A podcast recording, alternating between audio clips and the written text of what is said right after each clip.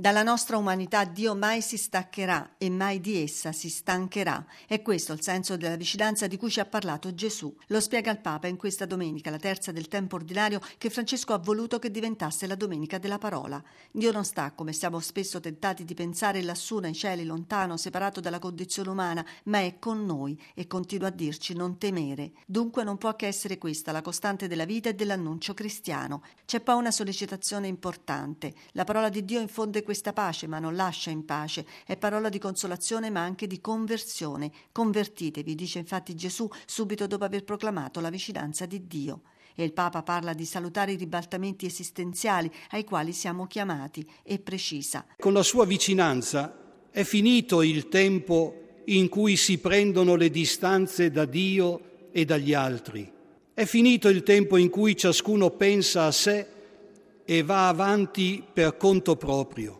Questo non è cristiano, perché chi fa esperienza della vicinanza di Dio non può distanziare il prossimo, non può allontanarlo nell'indifferenza.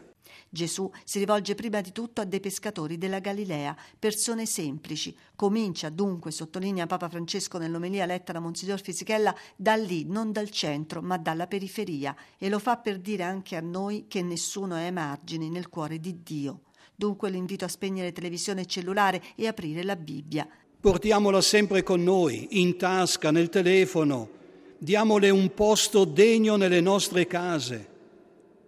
Mettiamo il Vangelo in un luogo dove ci ricordiamo di aprirlo quotidianamente, magari all'inizio e alla fine della giornata, così che tra tante parole che arrivano alle nostre orecchie giunga al cuore qualche versetto della parola di Dio. Per fare questo chiediamo al Signore la forza di spegnere la televisione e di aprire la Bibbia, di chiudere il cellulare e di aprire il Vangelo. Ci farà sentire il Signore vicino e ci infonderà coraggio nel cammino della vita.